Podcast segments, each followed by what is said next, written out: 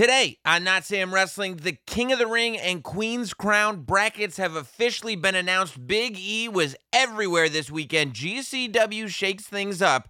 And Everett Connors is our guest this week. If you don't know him now, you very soon will. This is Not Sam Wrestling. This is Not Sam Wrestling. Introducing your host from New York, here is Sam Roberts. Hey, everybody. Happy day. Welcome to Not Sam Wrestling, episode 364. What a time, what a time, what a time. Man, I feel like lately I'm always coming on here and uh, singing the praises of where we're at, but I think as, as wrestling fans, we do have to take time to take inventory of, of wrestling. You know, I think that we all become so aware as fans. We are so aware of when things could be better, you know, because I, I think, and Daniel Bryan said it after the AEW pay per view, you know, a few weeks ago when he debuted in the press conference. But he's 100% right, and it's something I've believed for a long time. Those of us who are fans, I think, all agree that when pro wrestling is awesome, it's awesome. I think great, and the word great gets thrown around a lot. I've talked about that on the podcast, but great pro wrestling transcends wrestling fans. I think that there is nobody, nobody that can't appreciate wrestling when it's great. And the fact that we have had great wrestling before almost spoils us into going, well, why can't it always be great? Why can't we always be sitting there at the top of the mountain? And when it's really not great, because this is the thing about pro wrestling, it can be great and it can be absolutely horrible. And even us fans, even us fans, watch it when it's absolutely horrible because we know there is always the potential for it to turn around and be great again. I think that we we notice it when it's bad, but sometimes don't do as good of a job of noticing when things start turning around. Uh, in some cases we do, and some people do. But in other cases, I, I just I think it's important to highlight that. And that's kind of what this podcast is about ultimately, right? Is highlighting that part of it. You know, highlighting the idea that we've got wrestling on cable television Monday, Tuesday, Wednesday, twice on Friday. And that's just a regular week. You know, the fact that Variety is printing articles, Variety, a bit, the top of the trade magazines in Hollywood, is printing articles talking about the competition that WWE now has with AEW, which is great for AEW.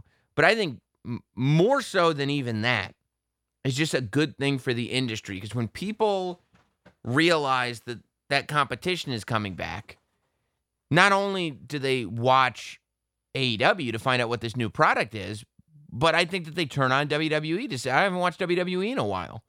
I didn't realize we were back to compete. Let's see what WWE's been doing lately. You turn on sports this weekend, mainstream sports. And Big E, who it's, I mean, and, and again, it's really amazing. You know, Big E won the championship, the WWE championship on Monday Night Raw a few weeks ago, cashing in and beating Bobby Lashley. And we all celebrated. I had Big E as a guest here on the podcast. I was so happy to see that happen, and I'm still so happy. But I think that there was, and by the way, let's give myself a pat on the back. Not that I'm wrong very often. I mean, if I highlighted every time I was right, I wouldn't have time to make any more accurate predictions. But I was right again.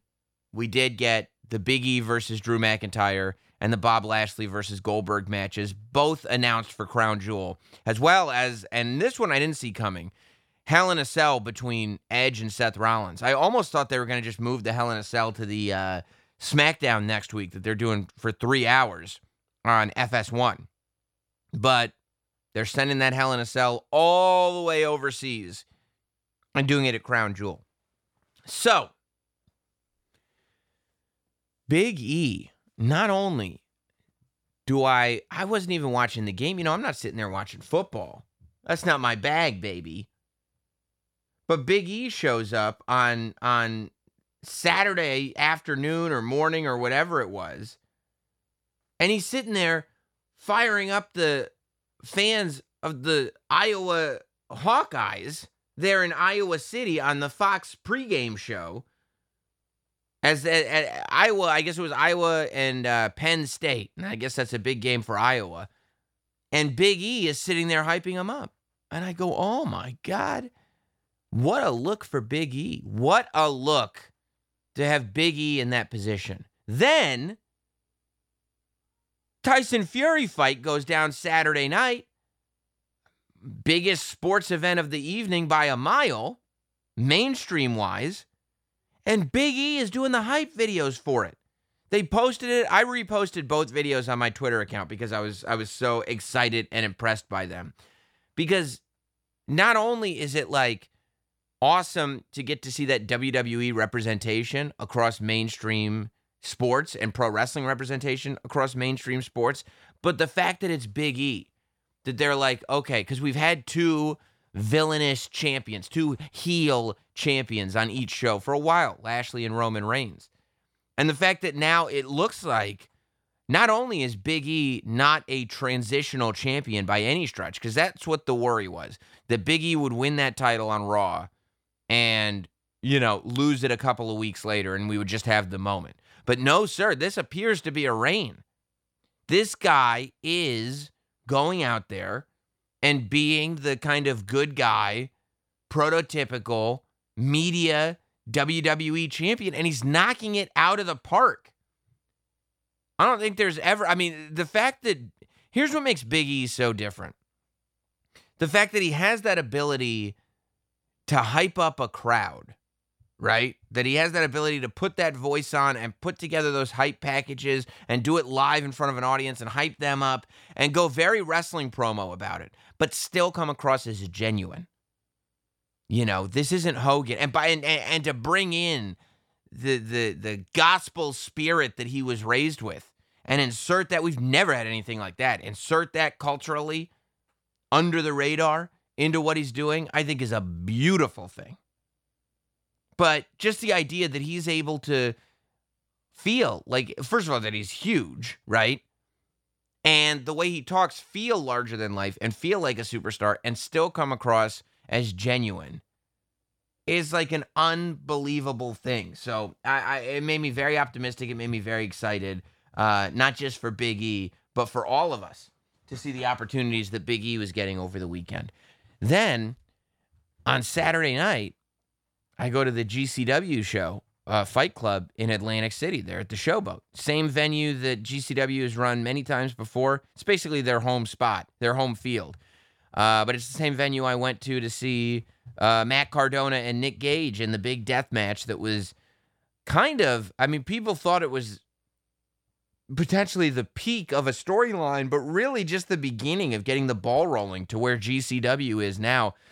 And I am really glad that I've been hyping up this promotion for a long time on the podcast. I'm glad that I'm on the record as a fan because the the things that this promotion is doing, no other independent promotion is doing it. I mean, first of all, like the response that they get from their audience. I I I seldom go to a wrestling show where literally everything start to finish just works. There's a little bit of everything on this show and everything works and everything gets a reaction. And that's what it was at Fight Club. You know, just an absolutely insane, bloody, glass shattering death match between Jon Moxley and Nick Gage for that GCW championship. Unbelievable. Couple of matches where they used like weapons, not not death matches, but maybe with a, a little bit more of the hardcore rules, chairs and stuff like that. Cool. Fantastic storytelling between Effy and and the former Zack Ryder, Matt Cardona, as they fought for that internet championship. Aerial stuff. Power stuff big guy stuff. Everything was on that show and everything was working. Thunder Rosa comes out as a surprise participant in a six way match. She gets an insane reaction. The Briscoes from Ring of Honor come out after the tag team champions win their match to challenge. A surprise to everybody. They get an insane reaction. Even though I think it was Jay, Jay Briscoe stood up on the top rope to celebrate and completely fell off. Didn't matter. Insane reaction. And then after all this, after everything going on that night, Brett Lauderdale, who runs GCW, comes out to make an announcement that he's hyped. And he announces that Game Changer Wrestling, which not too long ago just started as an independent organization in New Jersey. They were fighting for supremacy and being the top dog in Jersey. And during the pandemic, they're they're one of the organizations that figured out ways to work, figured out ways to put on shows, figured out ways to make their guys money. And post pandemic, just coming out and tearing it up and watching these guys not only have shows that sell out and tear it up in Jersey, but I mean, they go to Chicago, they go to Los Angeles twice in three months. Two weekends, I should say. It's like four times total, but two weekends in three months. They go all over the country and they're selling out everywhere. And the internet just keeps talking about stuff that's happening on these shows. And they come out and they make their announcement that in January, I think on the around the 23rd, Game Changer Wrestling, GCW, is putting on a show at the Hammerstein Ballroom in New York City, not the Manhattan Center, the Hammerstein Ballroom. This is the venue where WWE did the ECW one night stand pay per views. This is a venue where uh, Ring of Honor has put on some of their big pay per views. But, you know, I mean, since ECW, and by the time ECW you know, original ECW was running the Manhattan's, I mean, the the Hammerstein Ballroom. It was like that was the highest and lowest point, meaning it was the closest to the time that they would fold, but it was also the time that they had the most interest. They had cable TV, video games, action figures, stuff like that. They were ECW when they were running the Hammerstein were considered one of the big three. There was a short period of time where it was the big three. It was WWE, WCW, ECW. And when ECW was running the Hammerstein, that's what they were. Ring of Honor, of course, has run the Hammerstein, backed by pretty big money, you know, backed by corporate funding. Since ECW, there's no independent organizations running the Hammerstein Ballroom, the big room in New York City, right around the block from Madison Square Garden and GCW is doing it. It's an it's it's an unprecedented, unbelievable thing that's happening right under our noses. And again, it only goes to show the success of the entire industry and what is possible now in wrestling. You know, they drew over a thousand at the showboat on Saturday. And I can't wait to see what they've got in store uh, for the Hammerstein Ballroom. But it's absolutely, I mean, it's it's history. It's history making, and it's really, really cool. Uh, speaking of history, we're going to add uh, a new King of the Ring to history, as well as the first Queen's Crown winner. Uh, we did get our brackets. I wasn't sure on the Thursday, Not Sam Thursday podcast, the Patreon exclusive podcast. Uh, I was talking about uh, how we didn't have brackets going into SmackDown, but once we got to SmackDown, the brackets were shown uh, for both King of the Ring and Queen's Crown only eight participants in this tournament. Um, one side of the bracket is going to be on SmackDown, the other side's on Raw. So this week on SmackDown, we saw Rey Mysterio versus Sami Zayn. Love the Sami Zayn and Dominik Mysterio stuff that's happening right now. I think it's brilliant. Uh, Sami Zayn got the big victory. Cesaro versus Finn Balor. Finn Balor gets the big victory. So to find out who's going to the finals for the King of the Ring, it's Finn Balor versus Sami Zayn next week on SmackDown. And if you don't think that that is going to tear the house down, I got news for you, buddy. Sami Zayn versus Finn Balor is a dream match. I love that that is the match. That's the semifinal match on the SmackDown side. And then tonight on Raw, we'll get Kofi Kingston versus Jinder Mahal and Xavier Woods versus Ricochet. The way I would play this, and we did a whole King of the Ring history podcast last week. So if you missed last week's show for any reason, go back and listen to it. You know, we, we broke down the entire history of the King of the Ring in WWE. The way I would do this tournament, everybody wants Xavier Woods in the finals or to win this thing. Um, you know, I mean, you could if you're gonna go. So I think next week on SmackDown, or I guess this coming week, right, this Friday, you're gonna have Finn Balor over Sami Zayn. So I I, I think Finn Balor goes to the finals. So who does Finn Balor face in the finals? Well, for me, looking at it, it's just too tempting. When else are you going to get the opportunity to do it? And I think it would draw attention. I think this week on Raw, Kofi Kingston beats Jinder Mahal. I think this week on Raw, Xavier Woods beats Ricochet. And then it's announced because really, Xavier Woods should beat Ricochet and Kofi Kingston should beat Jinder Mahal. And then the big announcement comes. And tell me you're not watching this. Oh my God. Next week on Raw, it's Kofi Kingston versus Xavier Woods. I think that we'll never get that opportunity uh, like this. You could get the opportunity, obviously, if you broke up the New Day, but that would be a completely different context. The idea that these guys are brothers, they're teammates, and they've got to go head to head to both, you know, get to the finals of this tournament. And then, you know, that way, if you're not going to put Xavier Woods in the finals, at least you're putting Kofi there and you've got and you had this moment. And if you are putting Xavier Woods in the finals, you know, what better way to give him a rub than to have him beat Kofi? But I love the idea of next week on Raw doing Xavier Woods versus Kofi Kingston.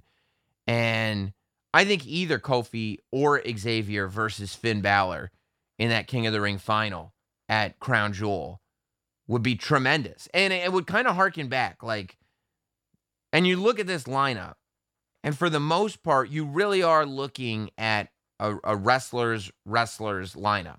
You know, the, and, and that's the way it should be. Like it, it should be really good matches in this King of the Ring tournament. I think every King of the Ring tournament should primarily be about the matches. So the idea that I mean the idea that you'd have a war between Xavier and Kofi Kingston, just a great match, like two brothers fighting and then going on to the finals and having either Finn Balor versus Xavier Woods or Finn Balor versus Kofi Kingston, I don't think you can go wrong. Uh, over in the Queen's Crown, on the SmackDown side, on Friday, you had Zelina Vega beat Toni Storm. Surprised me. And Carmella beat Liv Morgan again. That didn't surprise me. I really thought you were going to get Toni Storm versus Carmella in the semifinals this week on SmackDown and then go to the Queen's Crown final with Toni Storm in there. But instead, you've got Carmella versus Zelina Vega next uh, this week on SmackDown. Tonight on Raw, you've got Doudrop versus Natalya. I think Doudrop wins. And then Shayna Baszler versus Dana Brooke. I think Shayna Baszler wins, and Corey Graves continues to completely follow the Sam Roberts playbook.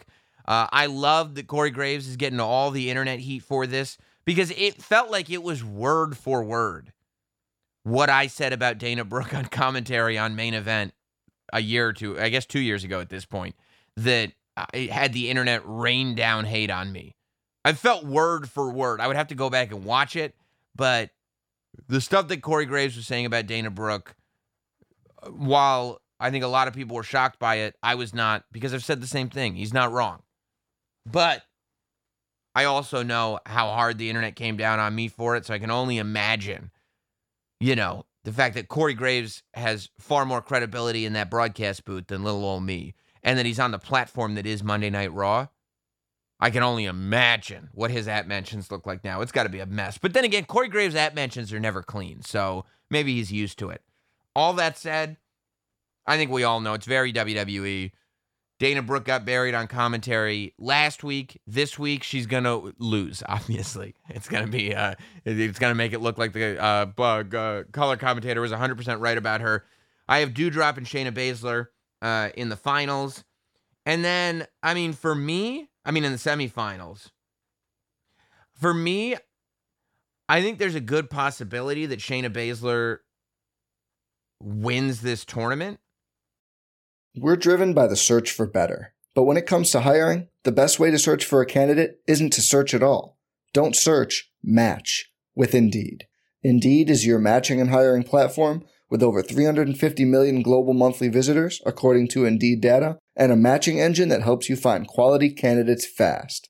Leveraging over 140 million qualifications and preferences every day, Indeed's matching engine is constantly learning from your preferences. Join more than 3.5 million businesses worldwide that use Indeed to hire great talent fast. And listeners of this show will get a $75 sponsored job credit to get your jobs more visibility at Indeed.com slash BlueWire. Just go to Indeed.com slash BlueWire right now and support our show by saying you heard about Indeed on this podcast. Indeed.com slash BlueWire. Terms and conditions apply. Need to hire? You need Indeed. But because of where they're going with Shayna and the fact that she injured Eva Marie and the fact that she injured Nia Jax, it seems like they're trying to build her as dominant again. However, I would have it where Doudrop beats Shayna Baszler.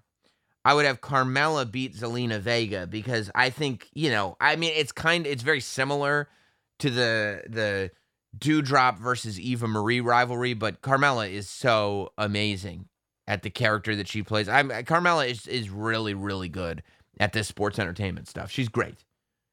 I love the idea of doing Carmella versus Doudrop in the finals of this thing. And I don't know. I mean,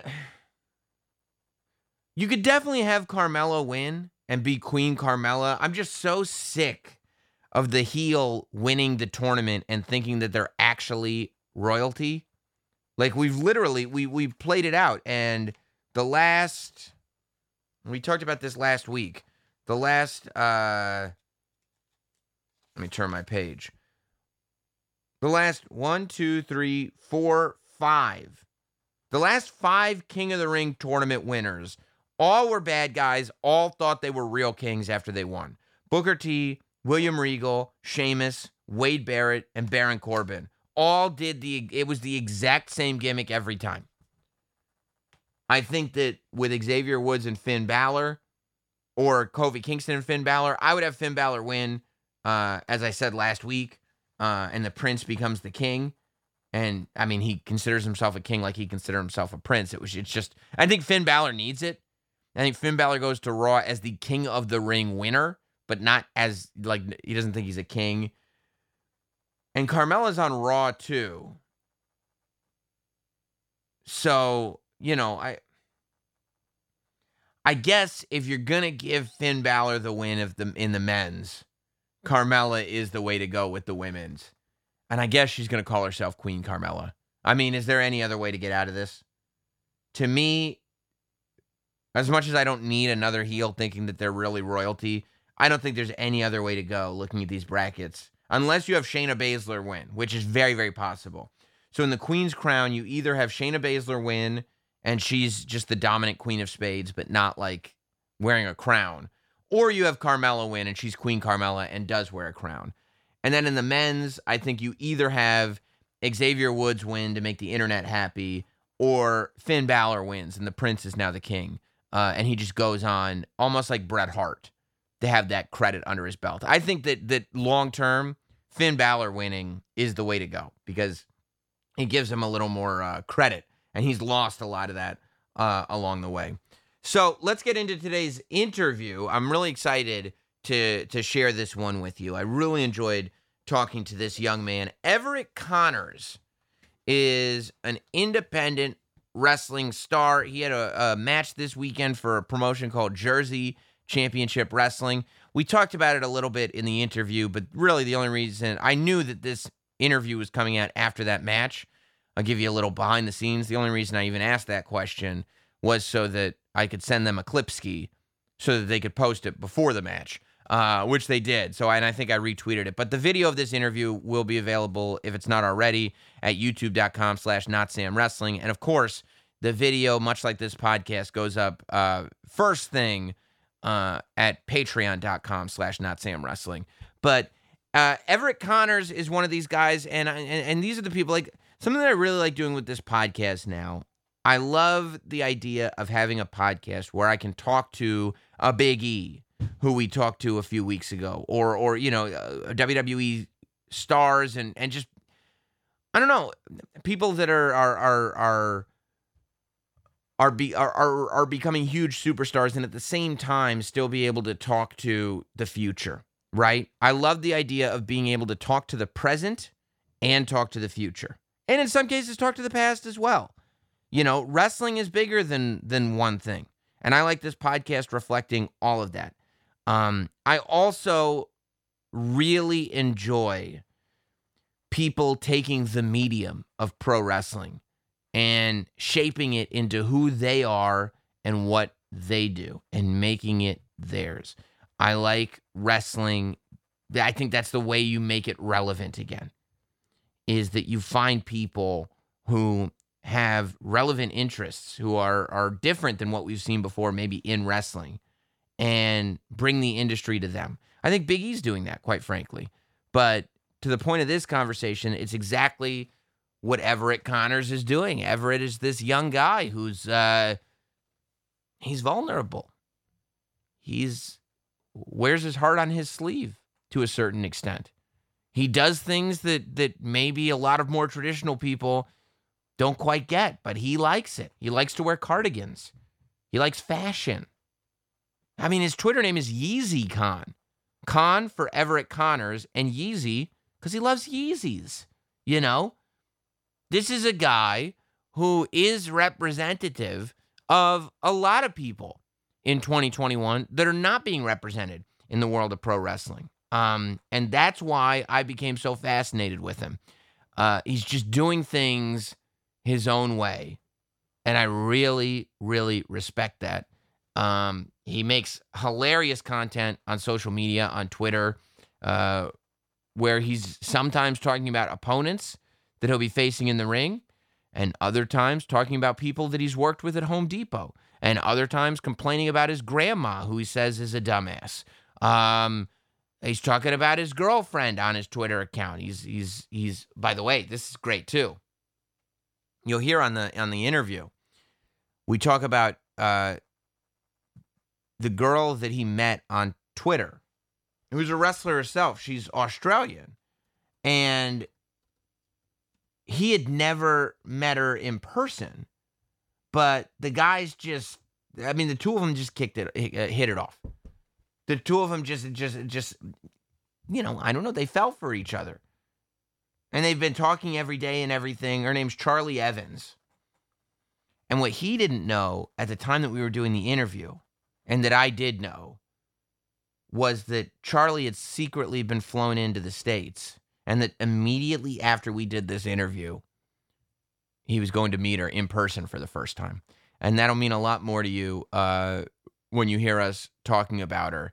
So, whether you've heard of him or not, whether you've seen him wrestle or not, whether you follow him on Twitter or not, I believe Everett Connors is a name that you're going to be hearing for quite some time. And I'm glad to share that name with you this week on Not Sam Wrestling. Here he is. The Not Sam Wrestling interview. For a little while now, I've wanted to have uh, this gentleman in the Not Sam studio. And so I reached out to him and I asked him if it was a possibility. And he said, just let me know. And now he's here. Ladies and gentlemen, if you don't know the name by now, you will. Everett Connors, welcome, man. How are you? I'm great. How are you? I'm good. Thank you for thank you for being here. How are you? I feel like like it's not just me. I feel like there's a there's a, a, an awareness that's kind of kind of snowballing about you. You know what I mean? Like I feel like and that's the way it works, right? Like there's this sort of initial like oh, there's a couple more people talking about me. And then that couple real quick turns the two turns into four, turns into eight, turns into 16 and all of a sudden people are talking, right? Do you- Yeah. do you feel that?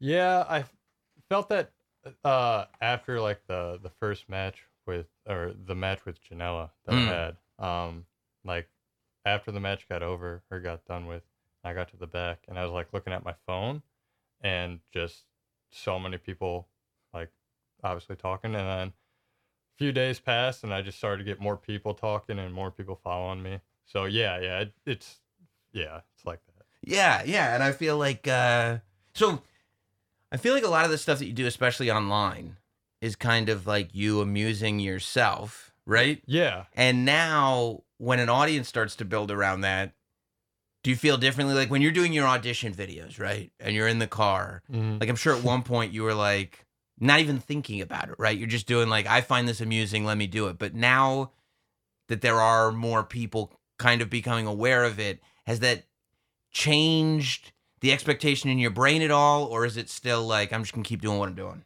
Um, man, it definitely is. I, I just did it for me for the longest time, Right. Like a hundred percent, and then I mean, it was honestly funny just now as as you were describing what you do, you started going like this. And I was, Yeah. I was like, yeah, it's just yeah, I'm just used to it. But um, no, I definitely. Usually, when I come up with like ideas, are just spur of the moment. Like I'm in my car and like I'll be driving home from work, and I'll be like, "Oh, this would be a good idea," or "This will be this will be funny," or um, if I'm at work and like I have a lot of coworkers that I just mess with and like so like I'll just take you know their lives or whatever. And I'll just be like, all right, uh, this will be funny. But but here's what's so great, right? Like I feel like for the longest time, independent wrestlers, like I mean, we, like the idea of a wrestler being a superstar has been a thing for so long that like a lot of independent wrestlers would not want to talk about the fact that there is this other life that they have, that there is a day job, that there's not that there's other stuff, and the idea that because of social media, your coworkers that you're messing with are becoming part of your wrestling character, right? Like, because when like as as somebody that like is a wrestling fan, and I see that, I'm not thinking about you as a guy having coworkers. I'm like, this is Everett Connors talking about his mm. coworkers or his grandma, and it like is this weird thing that all becomes it becomes part of lore. Yeah. Right? Yeah. Yeah. I mean, I do have a real life, obviously. It's not just wrestling. so like I do but I take a lot of stuff from real life and I'm like, all right, this will be funny. Let's let me do this. And I love my grandma.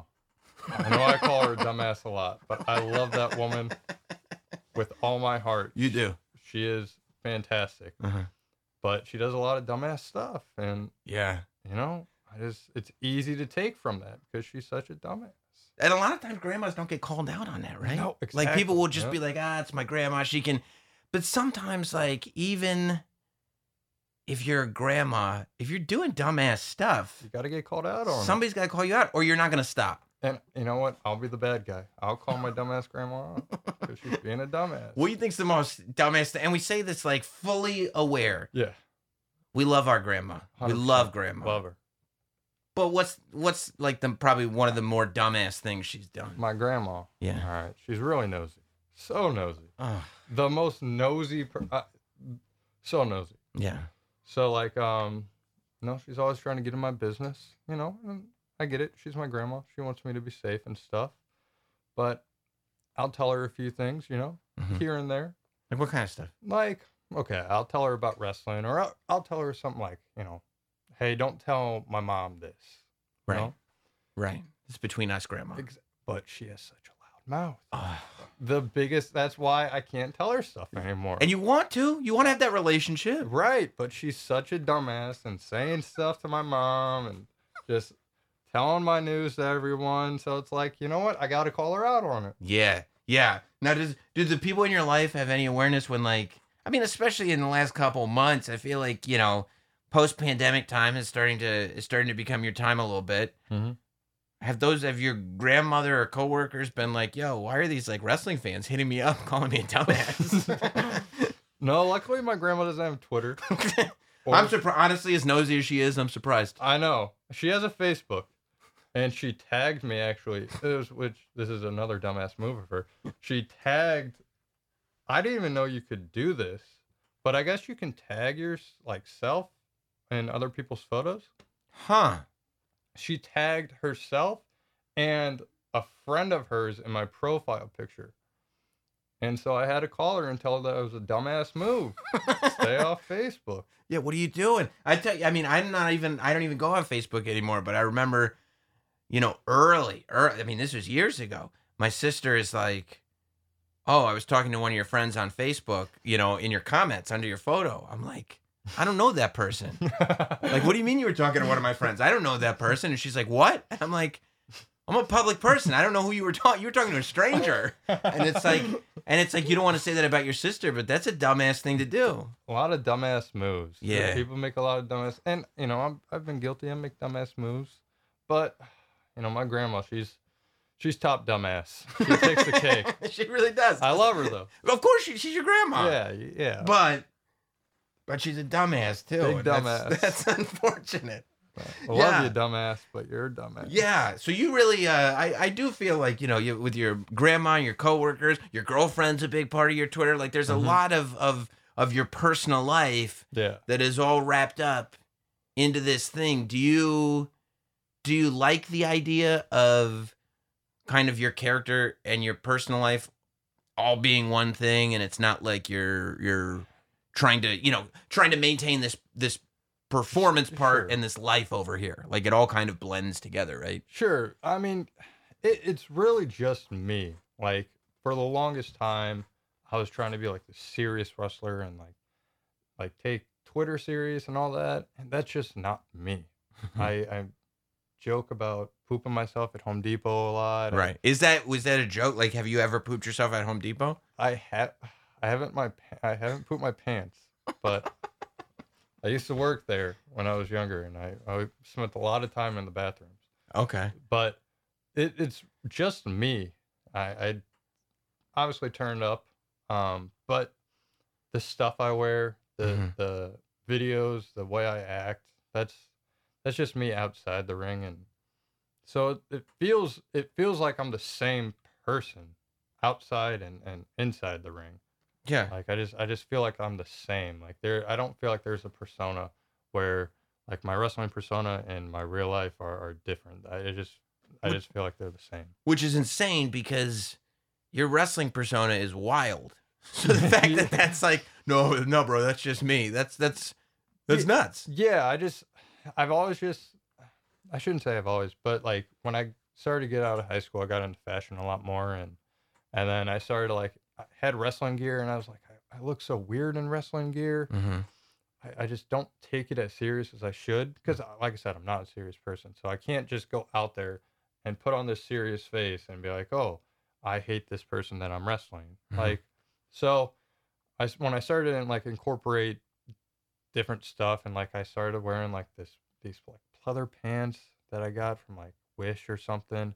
And then I, I used to bring out like a Justin Bieber cardboard with me, and I used to, I like started doing like this pop star gimmick, and that's the stuff I like. I like the pop star stuff. I like the like the e boy stuff. Yeah. That's just me. So like I see those their outfits or or fashion like that. I'm like, all right, that's I, I wear that.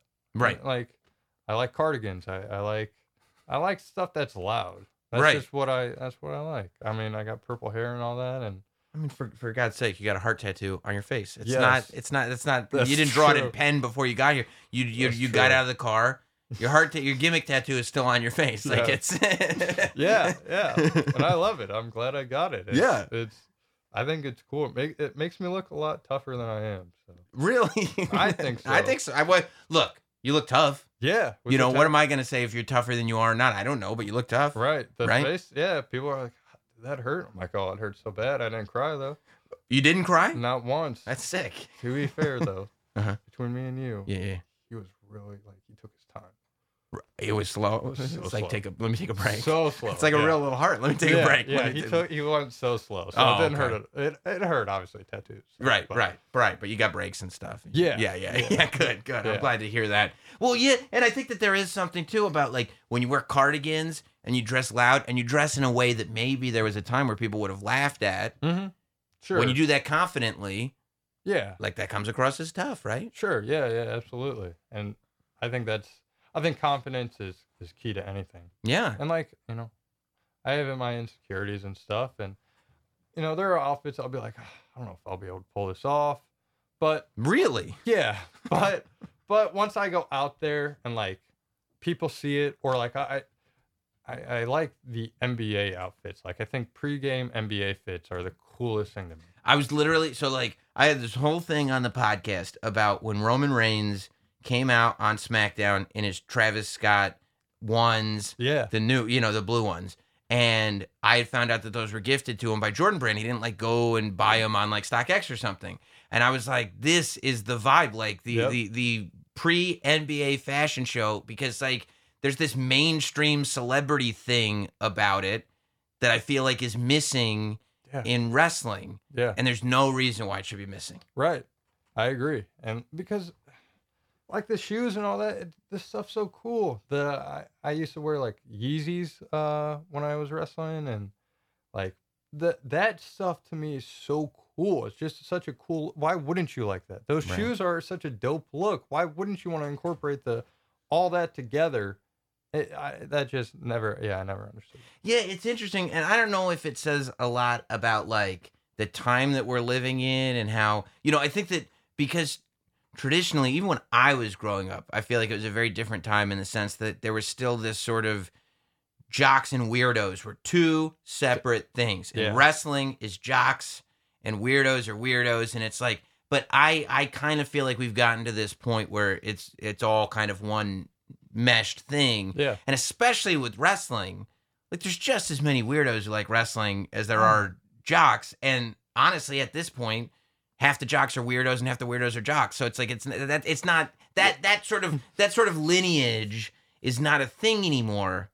And I feel like like that's something wrestling needs to catch up to. You know what I mean? Yeah, hundred percent. Yeah. because I'm I'm a weirdo. I think we all have weirdo tendencies, and we all, you know, I, I agree. Like, yeah, yeah, you're you nail it. Yeah. You nail it. Why do you? And, and that's what I mean. That's one of the reasons why I wanted to have you on the show. That's one of the reasons why I get such a kick out of you is because, you know, and I, I, I think wrestling should always be uh, a reflection of the society that we're in, especially younger society, right? Mhm. And I think that reflecting younger society is more difficult now because it's just there's there's such a variety of it, right? Sure. Like the internet has just opened the world to everything is a possibility. But I do think, especially when I see you and how like fully e-boy you are, like how is this not a thing? How has this not happened before? Is what I think when I see you doing something that like it looks like somebody pulled you off TikTok and threw you into a wrestling ring, and I'm like, all those fans are on TikTok. They know exactly just because like you know the guys that are my age are like, huh? I don't recognize this. Like all the other fans do. Yeah, and I think I can't remember when did TikTok TikTok even start. What what was it? Because it started Ah. right after like Vine, right? Yeah. Vine, E boys like I don't know how long they've been a thing, but I know they're yeah like TikTok really blew them up. Mm-hmm. and um but it, what really started the e-boy thing was like the pop stars like justin bieber i i think he is like the man he's a goat See, and, and that's the other thing that like it's such a like there was a time not that long ago where like dudes who wrestled didn't like dude pop stars, right? Yeah, like you we- didn't like pop stars, like you like metal. Like Yeah. what are you talking about, Justin Bieber? You like Megadeth, you know? Screw Right. you. But now, I mean, I, I just. I think that there's so much more openness to it, Mhm. and the fact that you can come on here and be like, "Bro, Justin Bieber is that dude, and he's been that dude, and he's my dude." yeah he's been great he's always been great i mean like you know when i first like first heard him you know Mhm. you were like oh justin bieber. And all the girls like him and you're like oh hate that dude Right. but- but that's the music I, I like that i like that pop star stuff and then um i just like the way he acts you Like, do. I, I like, yeah, and Yeah. I'm big into like aesthetics. Like, who isn't? You know, like a lot of people like aesthetics, but like I like the look when he started getting like all the tattoos and stuff, and like he started to come into his own. I was like, that's yeah, that's what I like. He he was just himself. Right. So it's not even so much like let me copy that look. It's like let me let me get to that place where he's like th- he's not doing it. Like this isn't a trend that he's following. yeah, he's just himself. he yeah. like he found a thing that he liked. yeah, I mean, yeah, like he was at the MTV Awards this year. Like he looked crazy in Yeah. those giant pants and the hood was up the whole time. But he did it wasn't like the hood was up the whole time so that he looked like a tough guy. It was just like he wanted to be cozy. yeah, and that's the thing I like. I like people who are genuinely themselves, and that takes a lot. Like it's hard. Like Mhm. it takes a long time to find yourself, and um, you know, I'm still trying to find myself. I'm I think I'm starting to come into my own and, and realize who I am and, and you know what I really like. But that's what I enjoy. Like someone who's who's truly themselves and doesn't care what other other people think. I, I think that's the coolest thing to me because I think having that much confidence in yourself is Yeah. insane. Yeah. Because that's I- don't have that much confidence in myself yet. And so like when I see that, it's like, all right, that's that's the level I want to I want to be at. Do you do you find yourself gaining more confidence though? Like Oh, as you're yeah. doing this weird stuff that's like you're literally the only one doing it in wrestling and it's working and people are like, "Yo, I'm into this." You, that's got to grow that confidence. A hundred percent, yeah. Like seeing people enjoy it or like comment on it or whatever. Yeah, you know. Um, and then it, what was hardest, um, when I realized that I was like starting to gain that confidence, I always, whenever I would see like a comment that was like, oh, you know, I don't like this this episode or whatever, I would take that personally. Mm. I'm a Pisces. I'm very sensitive, but I would take that to heart and I'd be like, all right, this sucks, and I would just dwell on that. Yeah. It would just ruin my day. Yeah. And then when I started to like post pregame fits and, and put out these videos and I see people enjoy it, it 100% just grew my confidence. And like, I'll see comments now and I'm like, all right, you know, that stings, Right. but off the shoulder. Yes. It- off the back in one ear, out the other, and that's it. And so I'm when I'm at that point, I just I, I know I'm growing and, and it's gonna continue. But yeah, once I uh I keep putting stuff out and people enjoy it, uh yeah, it, it helps a lot. when did the like real switch happen? I know you talked about it a little bit, but like like I wasn't familiar with your work until this form, Mhm. you know. But like when you when when you go and look stuff up, it's not that long ago that like you look like a different person. Like you look like Yeah. you just look like a young wrestler. Yeah. You know what I mean? You don't Yeah. have your hair dyed, you got wrestling gear on and stuff like that. Like did you go away and come back or was there was it a gradual thing or was it I'm just going to dye my hair all kinds of crazy colors, get a face tattoo and start wearing the clothes that I actually like and stop trying to fit this form. No, it, it definitely gradually. Like um it I took some time off in 2017. Mhm. I, I just stopped traveling. Like I just didn't find wrestling fun because I was doing like serious. Like I used to do this gimmick. It was like a pretty reckless gimmick, and it just was not me. Mhm. And so When you say reckless, you mean like violent no, it or I didn't even know. you didn't know what you were yeah, doing? I didn't even know who I was. It I'm was just, like I'm being a wrestler. yeah. I just had like tights on and like a singlet, And you were like, "Hey, I'm a wrestler. Yeah, I'm going to go beat exactly. you up." exactly. Yeah. and um you know i was told like you have to be serious if you want to like make it and that was in like i don't know 2015 2016 so i was like all right you know i'll do that and then it just was not fun like i was traveling and i just every booking i got i was like i hate that i have to leave my house even if it's, it was like two hours away i was like this is the worst thing ever so um which is like insane in independent wrestling. It's like you don't have to do this. Yeah. you know what I mean. Like Yeah. it's crazy. This should make you happy at the very least. Right. And so like I was like, all right, this is terrible. I'm just gonna stop and I'm just gonna stay at home and I'll take whatever bookings that I want. And so I just did one uh St. Louis Anarchy. I just did them for the longest time because they just let me be me. They just I was just doing um like pre-show stuff. I did like magic shows. I I did like a live concert. I I just got to like go out there and have fun. Like they were just like do whatever you want. I did impressions. I I've seen I've seen your impressions though. They're real good. Thank you. They're thank real good. Thank you. I appreciate it. and so I was like, this is perfect. This is what I love. And then they were like, you know, if you want to wrestle, you can, you know. And there were months where I was like, yeah, I want to wrestle. Let me let me go out and have a match. And and other times I was like, you know, if I wrestle, I don't I don't care. Yeah. And then um actually there was that also that was when I started to find like my fashion and like I started to get into like uh you know the a lot more of the like the e-boy stuff started to come out and like the pop star stuff. I was like this is the best. And then uh it was like 2019 2020 I saw Bradley Prescott Mhm. wrestle and he was so funny. Like I like that stuff, and he like did he was wrestling Brett Eisen uh, at Paradigm, and like it was the funniest thing to me, and I like I think I tweeted like I want to wrestle uh, Bradley Prescott, and then like Jay Rose hit me up and he's like, "Hey, would you want to travel? It's like four and a half hours." I was like, "Yeah, I'll do it." I went up there uh, by myself and wrestled, and then more traveling started to happen after. Right, that. because and now because now you've done it again. yeah, Now yeah. you're like, I've done it. I'm wrestling, and I and I had fun. Yeah, and I started to like, I didn't have wrestling gear. I, I had like this. I, I made this like jumper. It was like um coveralls, I like Dickies. And Yeah, I just like tied like a gas station attendant. Yeah. yeah. Yeah, and I tie dyed them, and then I like I wrote on them, and it was just like the people are like, "What are you wearing?" I was like, "These are the coolest thing," and I wore them out. See, like what kind of like, because I was like, "I'm gonna wear this in wrestling." Let me see. Let me. I, I like this stuff. Let me just go wear it out. And I mean, it's just so funny though because like when you look at it, it's like, oh, this is like the entrance gear, and then you take it off, and then and then the bell rings, and you're like, Oh, oh, I'm still in it, yeah. Oh, okay, this is what we're doing. yeah. so yeah. So and then like that happened.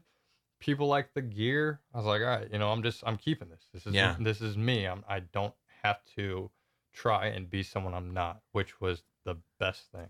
Have you like thought about the merchandising of it? Because like instantly, I was like, if you got like ten more of those Dickies like jumpsuits and tie dyed them and Yeah. like put them at a gimmick table, you know what I mean? And especially at this point, people would buy them. And it's like you're you're one of those guys where it's like like you know yeah pro wrestling tees is cool, but you've almost put yourself in a corner like Yeezy where it's like you kind of need to have your own clothing line and have your own thing entirely, right? Yeah, the issue is I'm terrible with merchandise. I get I'm terrible It's with so just funny because like you've created, you've literally like you've created a character and a brand. Yeah. right. It's a brand. it's it's just I get such anxiety just like sitting or standing at a table and then just people just like standing in a line.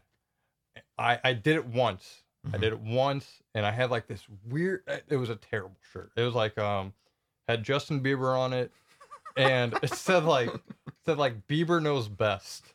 Something like that. That's your shirt. Yeah. And I was like, all right.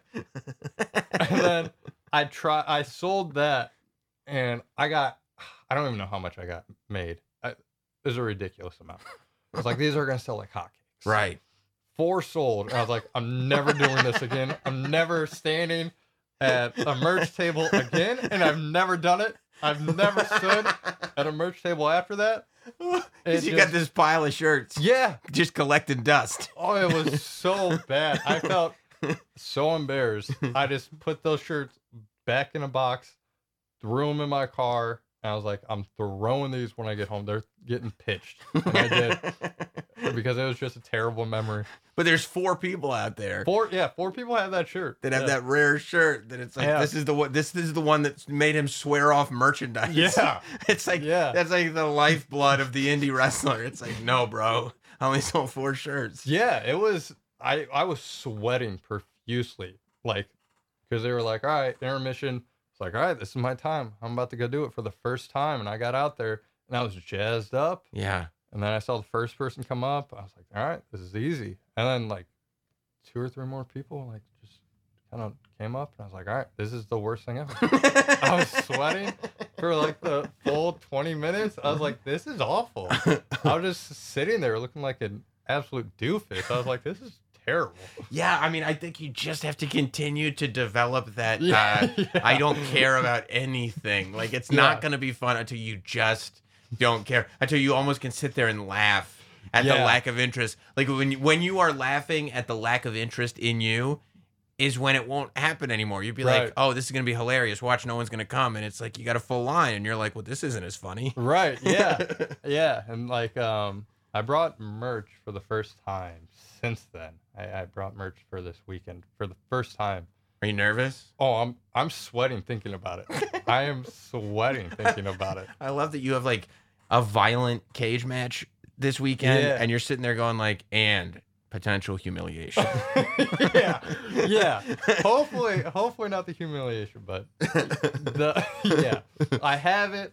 I'm gonna wait and see. I don't know how I'm gonna go about it. I haven't thought about it. merch wise. Yeah, I Yeah. don't know if I'm gonna like go to a table. I don't know. Do you have a person that could like kind of sell for you, and then you could pop in and pop out or something? Jonesy. uh, yeah, he Is he does the he designs all like the long sleeves Yeah, and stuff, right? He's great. Great guy. Yeah. The best. And he hit me up. He's like, I will sell for you.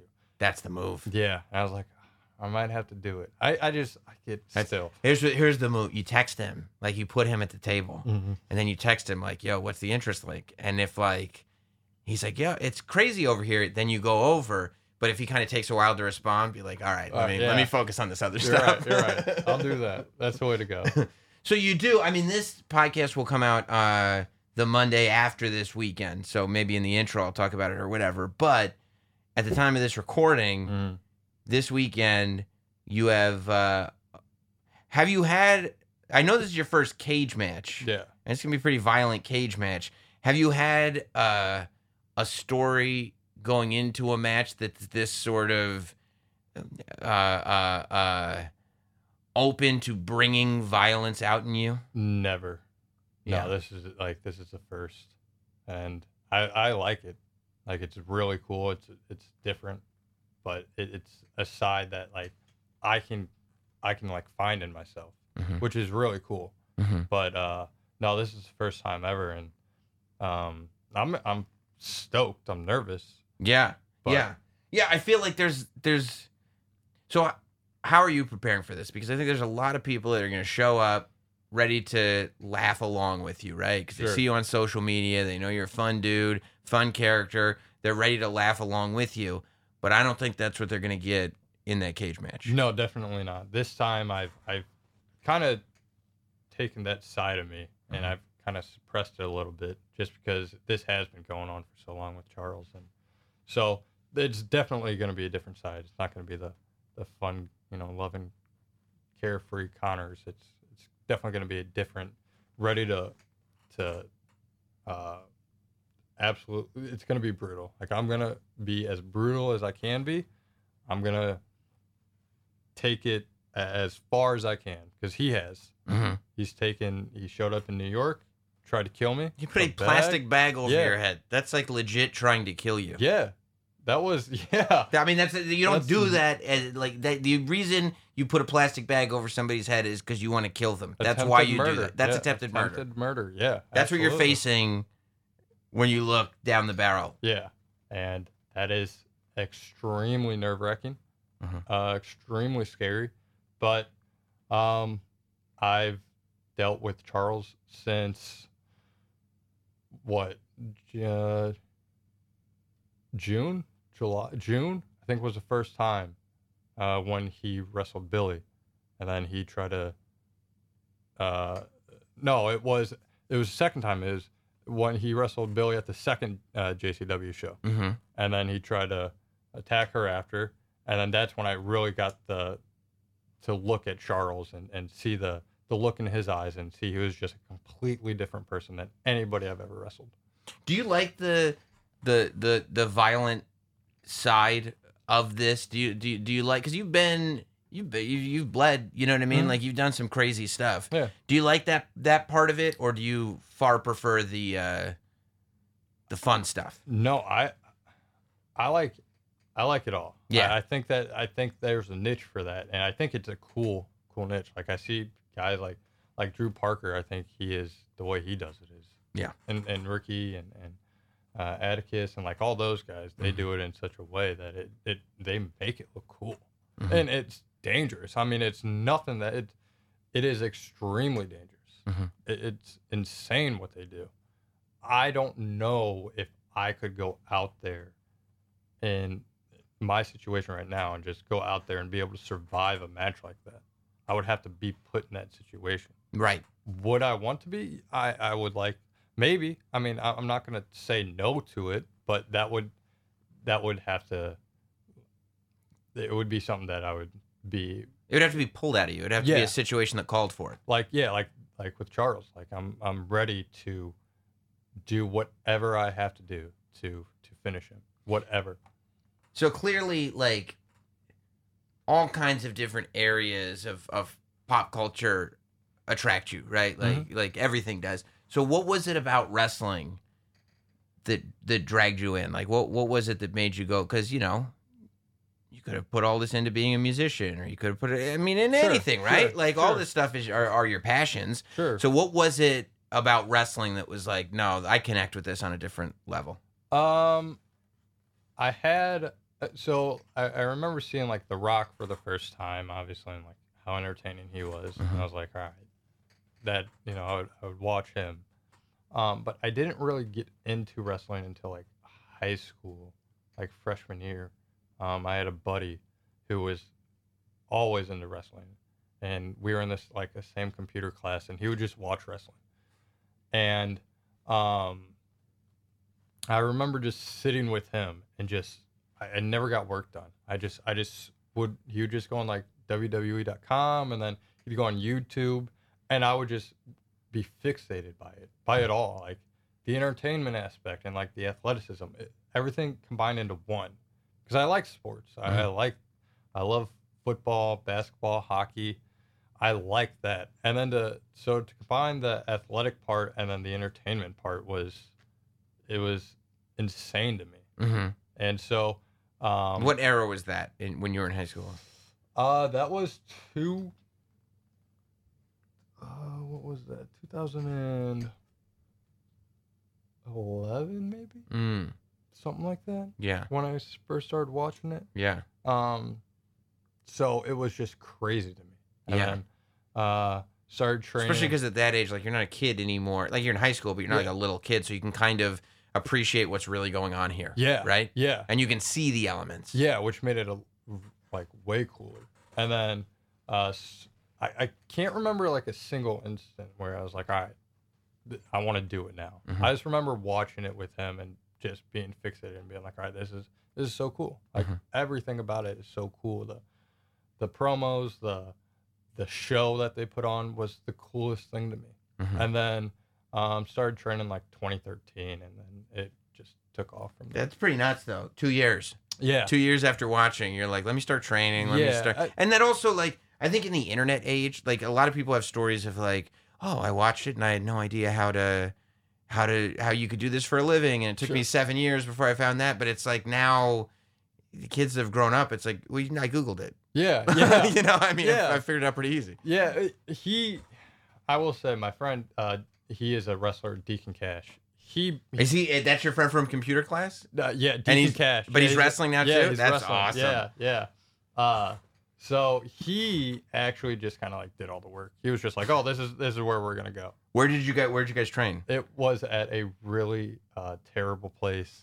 Um, Bunch of dumbasses. so many dumbasses. Oh my god. Oh, the Oh. amount of dumbasses I could talk about. Oh. Um, but it was in St. Louis downtown at a place called uh, Broadway. Uh-huh. I don't want to give them any Sure. publicity because Yeah. they're terrible. But but it was did you? So did you know they were terrible when it was happening, or is it one of those things like once you kind of smarten up to the business, you're like, oh, oh yeah, yeah, that, that, place way. sucks. Yeah, that way, hundred percent. Yeah. Yeah. I we went down to a show in 2013, and we were like, oh, "This is, this is it. It's like this, and then WWE, and then and then as you you know, as This I is basically the performance center. Yeah. and then as as we started training, and we were like, we saw a few more places. We were like, oh my god, what were we thinking? Yeah. That was some of the worst stuff I've ever seen, but it was so like I I like that. right. So, um, I had a it, it it molded me into the wrestler in person I am. Uh-huh. Like, so you know I can thank them for that. But, um, That's about the only thing you'll thank them for. yeah, everything else, yeah, they. I didn't I didn't learn I didn't learn a lot from them. So yeah, they just they molded me into the person, so I can thank them for that. so who was a who was a mentor to you? I mean, obviously it wasn't anybody at the school that was necessarily a mentor. No, uh, Gary Jay and Evan Gelistico, Mhm. um, they're from St. Louis. They took me under their wing, and they they were like, you know, this is just you're gonna travel with with us, and and we'll you know teach you the way. And um, I remember that uh, at that uh, we'll call it Broadway. They they Sure. had a, a like a little um venue that you could train at and the ring was terrible. I mean, the you couldn't you, you couldn't run the ropes. How come? They were just awful. Did Like it fall apart? they they were like garden hoses. Oh, so there was no like give or anything. No- it was like this isn't a rope. No, Yeah. no, yeah, it was d- terrible. Uh-huh. So like, um, but they would come in on like, so we would have practice on Tuesdays, Tuesdays and Thursdays, and they would show up on Wednesdays, and so I started showing up on Wednesdays Mhm. because they would just teach me more. They would they taught me how to how to act. Like we didn't really get taught like how to act or you know Like how to translate yeah this like- hurts. yeah Like how to let the audience know Sure, what story yeah, you're telling. yeah. Yeah, yeah, yeah. and then you know they they he's they started showing me the more advanced stuff and and um then then then that kind of like took off i started like growing more and and then you know getting on you know going to, like better shows or whatever and Yeah. um my the the trainer that i had uh he just you know he just, he just taught the basics Mm-hmm. um i don't want to like poop on him Can Right. cuss? You can. okay Yeah. shit i don't want to sh- i don't want to shit on him Oh, I thought you just wanted to say the word. Like, okay, shit. um, but but uh, yeah, he just taught the basics. And, Yeah. and I, don't think he he knew anything after that, or maybe he just didn't care about us. Maybe he just wanted the money, which Yeah. is what I mean. Some schools, like, it is what it is, right? Sure. It's like this is not designed to be like a finishing school. This is Yes, like wrestling fans can come in here and learn how to, I don't know, clothesline someone. a hundred percent. Yeah. They, they he he allowed anybody off the street. Anybody. if you had fifty bucks, you could go in and you could train with him. so how did your connection with Davey Richards form? Because I feel like you know, I mean, publicly anyway, from what I've seen on like Twitter and stuff like Mhm. that, it feels like he's been a big advocate of yours. Yeah, yeah. So he he was always from St. Louis, or he moved to St. Louis, and um, he was uh always brought in by St. Louis Anarchy, Mm. and you know since he took that time off and he came back, um, they St. Louis Anarchy put me in the ring with them, and you know we just built this relationship up, and and he's training. He's he is uh the the guy down there now. He he is helping everyone Yeah. everyone. Um, he has a team ambition where he just he's a coach and and he's taken everyone in St. Louis and he's just making everyone better. I mean, it's insane because Davey Richards is a completely different animal from Yeah. anyone I've been in the ring. Well, when did you become familiar with guys like that, right? So if it's like Okay. 2011 and you're watching like WWE on YouTube, Yeah, when do the Davey Richards and kind of the the Ring of Honor Japanese independent kind of legends and and icons kick into your brain? when I first started training, I didn't think there was anything other than. WWE.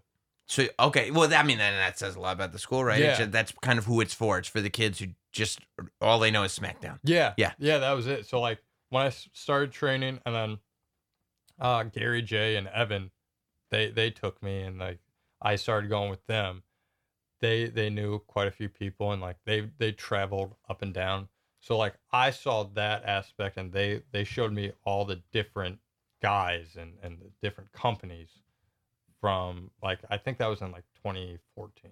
Mm-hmm. So it was it was around 2014 when I when I was like, all right, I first saw Davey Richards, and I was like, all right, insane. And then I saw um, the Ring of Honors and all that. So uh, it was because of them. It was definitely not because of my school. it is amazing though that like in a fairly short period of time, if you choose to, you can kind of just inundate yourself with all of it Yeah. and get. I mean, the history's out there. Like you can Oh, just you could just bring it all in and stuff like that. Or do you look at?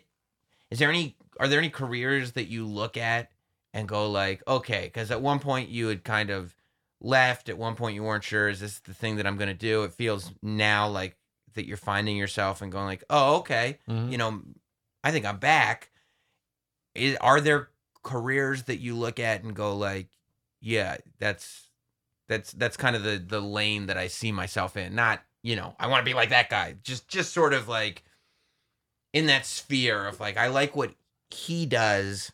I want to do my version of that. Orange Cassidy, a hundred percent. Orange Mhm. Cassidy. He is a big influence on me. You and I and I gotta believe that when Orange Cassidy comes out to television, and it's like there's a lot of people going, "This is an indie act," Yeah. and he shows up on television, and it like gangbusters. Like it, like not only does it work, Yeah. But I mean, I when Orange Cassidy showed up on TV, the internet started being like, I don't know who the rest of these people are, but this Orange Cassidy guy over here is doing something. Yeah. Like, and this is non wrestling fans. hmm Yeah, he's like just, it resonates. he's such a cool guy. He just has a cool look. He just has this thing about him. It's cool. just, yeah, it's just, he's just cool. Yeah. and I like that. There's just, and he's a great professional wrestler. He's Right. so good. Right. But it's great though that he doesn't feel the need to do he like he can do all these moves and he's like, nah.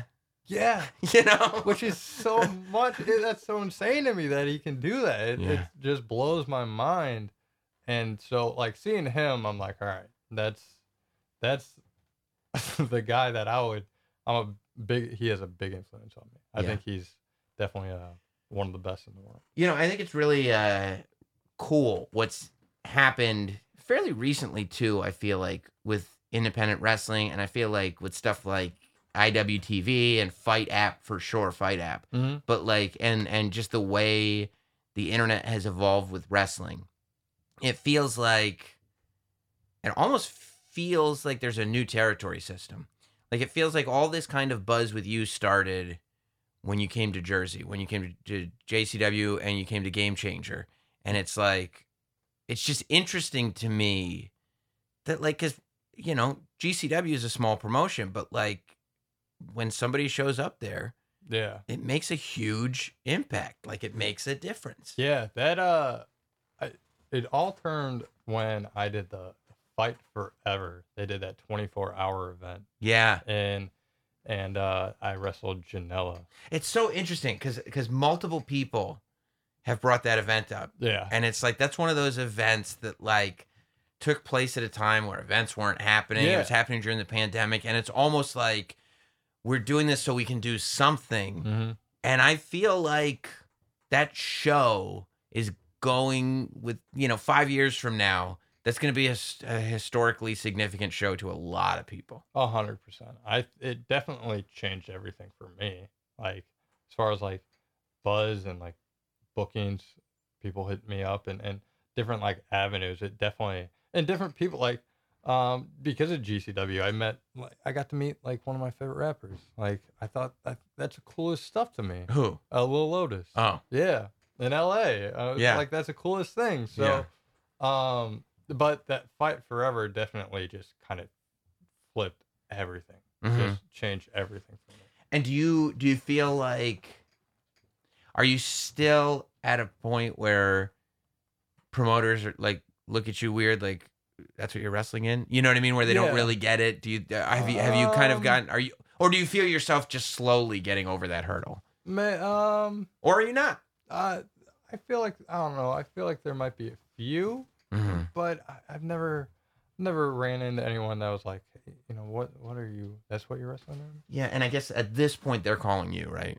I mean, So it's like it's like if they didn't know sure, like why would they call you and then be surprised that you were in a tie-dye Dickies outfit Sure. at this point? Sure. Like yeah. Right. Yeah. I mean like obviously I'll still hit people up, but yeah, for yeah, for the most part they're But even if you hit them up they, s- know who yeah. they're hiring. It's not Right. like you're like an unknown number calls up on the call ID and it's just like random wrestler X. Yeah, you can have a. Sh-. It's like Sure, they look into who you are before you come. I should say. Yeah, Yeah, yeah, yeah, yeah. yeah. They they 100 percent know what they're getting. Yeah, would- yeah, at least I would hope so. yeah. Unless they don't, which Yeah, then it's then like, all right, It's a surprise for all of us. let's do this too. Yeah. Um, have you thought about too? Like you say, how like this thing changed everything, right? Mhm. But there's still a lot of room to grow. Oh, 100 percent. So have you thought about like, man, it's so wild that I've gone from here to here. Mhm. It's gonna be nuts over there. You know what I mean? Yeah. I I try not to think too far ahead. Yeah. I try and think just like, all right, no, I got what's this week gonna be like? You Right. know, I, I think if I think too much in the future, anxiety just builds up. Yeah. And you have no control over. You start Yeah. making mistakes in the present. Yeah. Yeah. So I try and just stay in the moment. You know, I don't know how long any of this will last. I, you know, could, as dark as this sounds, I could just, I could go tomorrow. Mhm. No, I, I just, you just never know. So try and just like stay in the moment and, and realize, you know, um, what, you know, what it is right now. And I enjoy it. You know, my, my, I'm so weird with just professional wrestling and everything. My passion for stuff just comes and goes. Oh, really? Yeah. Yeah. So like one week I'll be like, this is the best, and then another week I'll be like, uh, you know what, I, I just want to stay home, and like, if you know, I just worked at my shoot job, I'd be fine, Mhm. and then I'll be at my shoot job, and I'll be like, this is the worst thing ever. I want to be on the road. yeah. So I'm just, I'm just. I forgot. There's a bunch of dumbasses here, and I just shit myself again. This is this is a terrible choice. so yeah, so it's like that stuff is just it just it's I'm just weird with stuff like that. yeah. But yeah, I just stay in the moment. I just I just try and figure like I, I what I'm doing right now is, is perfect for me. And, and I feel like to an extent, you want to be able to do your thing and just have people leave you alone about it, right? Like at this point, it's like, this is, I feel like this is what you do. Mhm. You're going to want to stay home. If it's Mhm. like, no, we want you to do that, you're like, all right, well, then forget it. Yeah, But as long as you can do what you do, yeah, I mean, hundred percent. Yeah, you know and and the thing that's kind of interesting about your character is that should you decide like all this stuff is lame i'm gonna get this thing lasered off my face i'm gonna shave my head like it is very everett connors to do that right Yeah, just a, yeah, just a, Like- yeah, just a, a complete change. yeah Yeah, Yeah. I, I remember one time uh, I was gonna I like ordered a bald cap from Amazon, and I was like, oh, I'm gonna put this bald cap on. I'm gonna see how I look bald mm-hmm, because I was like, I'll just go bald. You know, I've I've always had long hair, mm-hmm. and I, I was like, I'll just try something. And then like I got the bald cap, and like it was like a legit like you had to like do the makeup and stuff. I was like, this is way too much. So I just kind of like put it on. I was like, yeah, I can't go bald. So I just like shaved my head. Um, and no one really said anything. no one said a, a word. So I was like, oh, all right. Well, I wear a lot of hats too, though. So that, but yeah, no one said anything. With uh, it was the shortest it's ever been. It was like a buzz cut. Well, I mean, I feel like you've gotten, especially now, you've gotten yourself to a place where it's like you just do wacky shit. Yeah. So, like, if you show up with like a big change, it's like whatever. What's that for Yeah, Friday show? that- What are you yeah, gonna do on. Saturday? Yeah, Like- that's true. Yeah, that's, yeah, that's, that's true. I was expecting people to be like, "Yo, why'd you why'd you cut your hair like that?" But Yeah. yeah, yeah. I it, maybe it's because I've just I just do insane dumb shit. you attach yourself too to like weird stuff. Like I think people do that. You know, like I, I when I shaved my head, it was like people were like, like I part of me, like first part of me was like, well, you're known for your hair, and it's like, mm. but there were people that were like, they they also glom onto it. They go like, no, bro, you can't cut it. That's what you're known for. And I'm like, Yeah. bro, half of it's gone. like, Yeah. like it's not like, I mean, it'll be okay, right? It's- Yeah. and and by the way, if it wasn't, then you weren't that good anyway, Right. right? yeah, like if you were known for your haircut, Uh, yeah, just your that would have yeah. you couldn't. No matter how long you kept the haircut for, eventually people are gonna figure it out, Yeah, right. Yeah, right? That you exactly. suck. You just have a cool haircut. just- yeah, yeah. yeah. Do you feel pressure now uh, from the fashion side of things, where it's like you really can't be wearing outfits twice? You really do gotta you gotta come correct, right? Like Yeah. you know you do your own thing, so it's not like you gotta keep up with a certain fashion. Mhm. But you're very quickly getting to a point where people want to see what you're gonna wear, right? Sure. Yeah. Um, I I guess if I feel pressure, it's it's just from like, I don't know. I, I don't know if I would say I feel pressure. I I definitely want to have, like I I, definitely every match I want to have something different. Try and Yeah. do something different. Every But it's also what you like, so it's not pressure if you're doing what you like. Yeah, yeah. So like, um, I, I have so much stuff at home too that I've never like. I just buy stuff. Yeah, you see it. Yeah, I'm Yeah. terrible with money. Uh-huh. So like I, I just buy stuff and I'm just like, oh, I'll wear this or like this will be a, a good good pregame outfit or, or whatever. Mhm. Um so uh, yeah, like I said, By the way, I love that you're like pre-game outfit. Like Uh, wh- where? so- What do you- pre-game to what? Like you just post a picture on Twitter? Yeah. I play we there was a time where like every weekend we were playing me and buddies were playing basketball. Mhm. And I would just show up to the gym in like pregame outfit. and, and like it was, I would treat it like it was the NBA. and then I would just change. I would just have like my my clothes, my my gym shorts, and everything underneath. And there was a time where I was like going to Macy's and I was like buying suits. and and I was buying like these crazy hats like Cam Newton would wear, and I was like, I would show up, and then we would like play outside. I remember one time I had like I brought I bought this like blue suit, and I, I had like this this hat that it, it legitimately looked like I would- I would sell cocaine. I had a gold chain, and I had no shirt underneath. Of course not. and it was so hot out. I was sweating profusely, and I just remember it was sweating like you were at the merch table with no customers. yeah, yeah. And then I just remember people in the park just looking at me. Yeah, because I mean, are you making videos of all this stuff?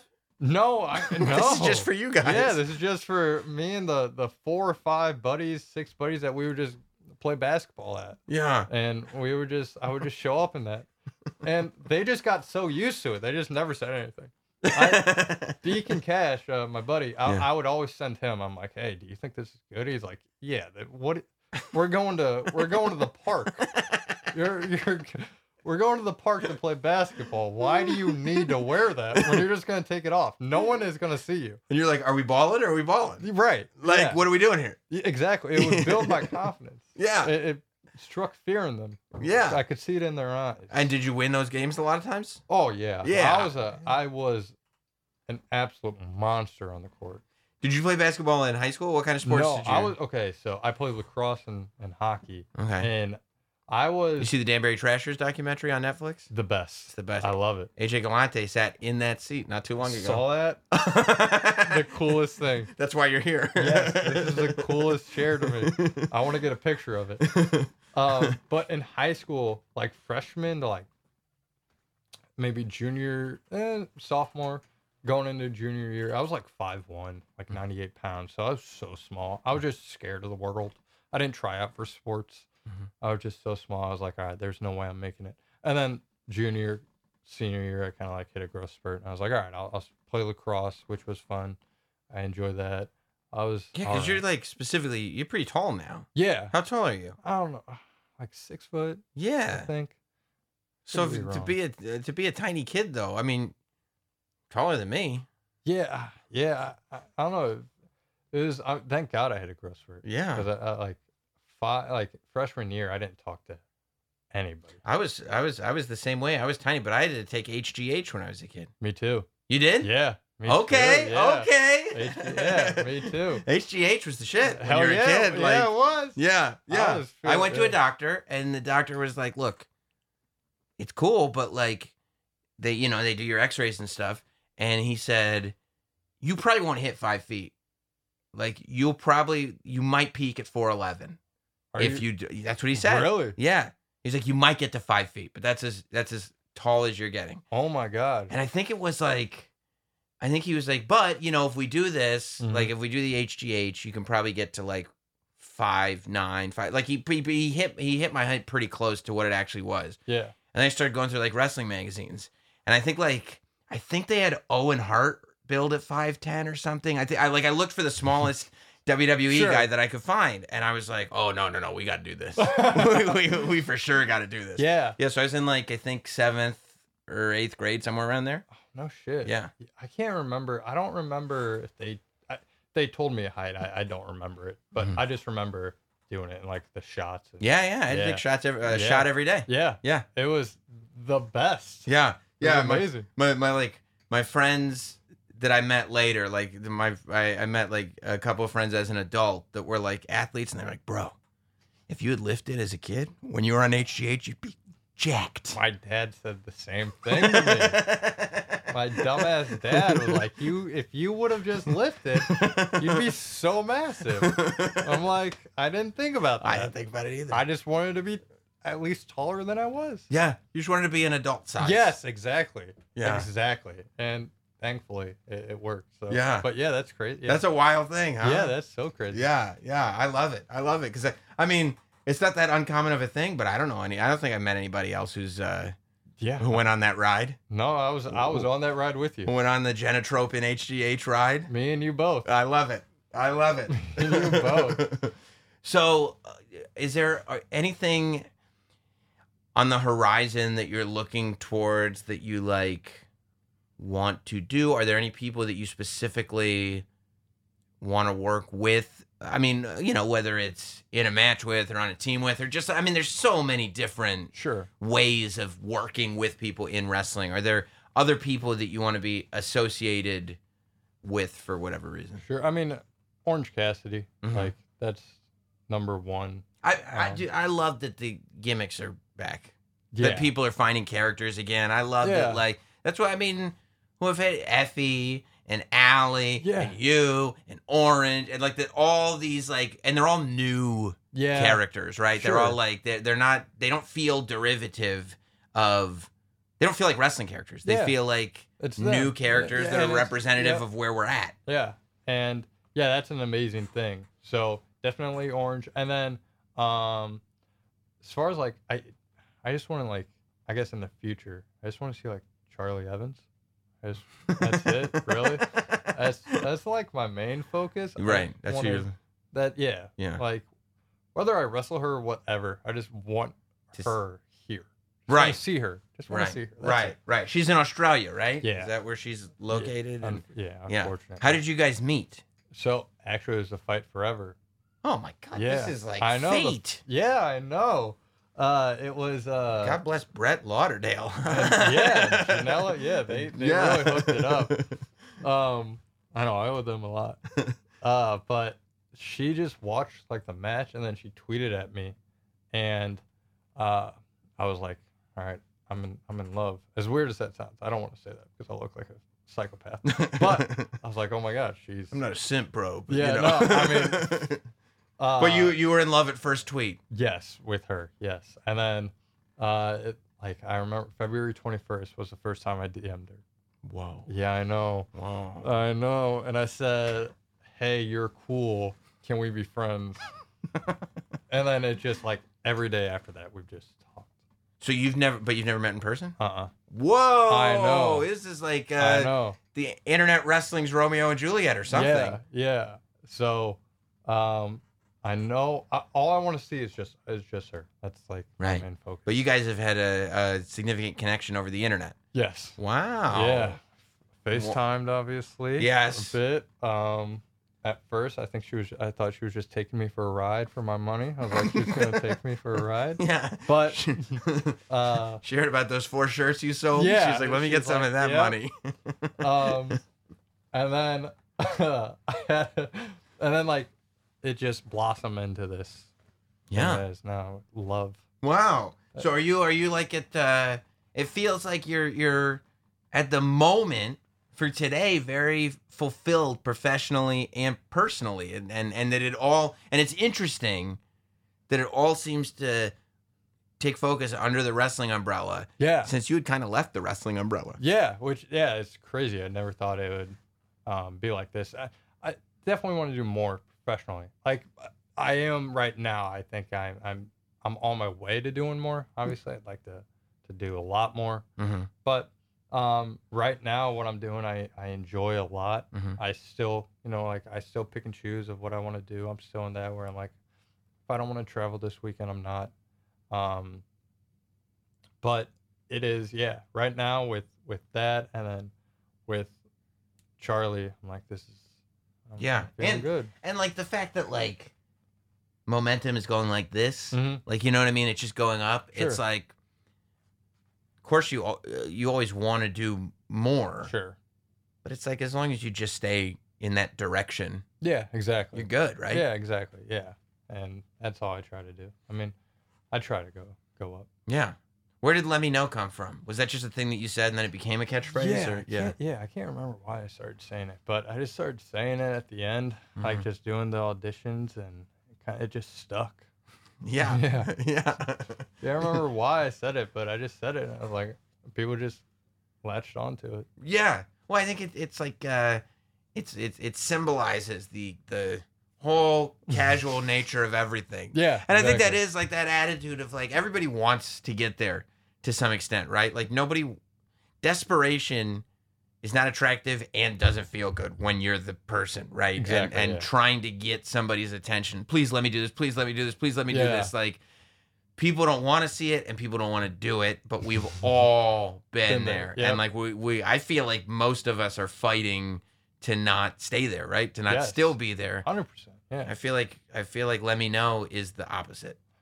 Uh, yeah. I mean, you know, it's I don't know. I, I like that. Obviously, people enjoy it. It's just um, it, it's a like I said. I, I- can't remember where or why I said it. it. I just remember just doing a video. I can't even remember the videos. Like, I know my mom was like, she was like, oh, uh, she was just feeling down, and I was like, oh, I'll make a video for you, Mhm. just to try and like That's nice. yeah, she her and I have kind of like the same sense of humor, it, which is really shitty. We have really dumb sense of humor. I, I I can't tell you two things. That Lee Moriarty was in here and he was saying that no, I started liking horror movies because my mom likes them. I was like, I love that. Yeah. And now that you saying like that you got your sense of humor because your mom has that same sense of humor, that's the greatest thing I've ever heard. yeah, um, I love my mom.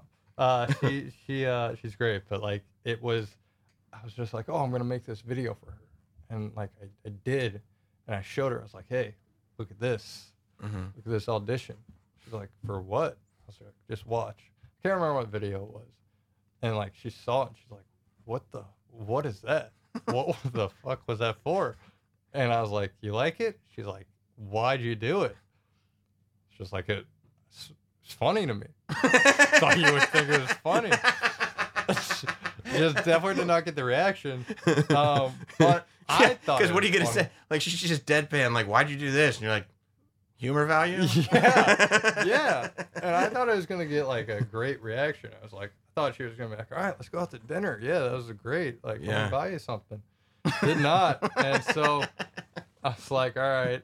Um, but I found it funny, and then I just started like making more for just, just like, cause I found Well, it funny. where did the audition thing come from? This is me. Like it's like you're putting yourself on tape instead of challenge. Like it's just instead of challenging somebody to a match, the idea Yeah. that you're auditioning to be their opponent. yeah, I don't, I, I don't remember. I Yeah. can't.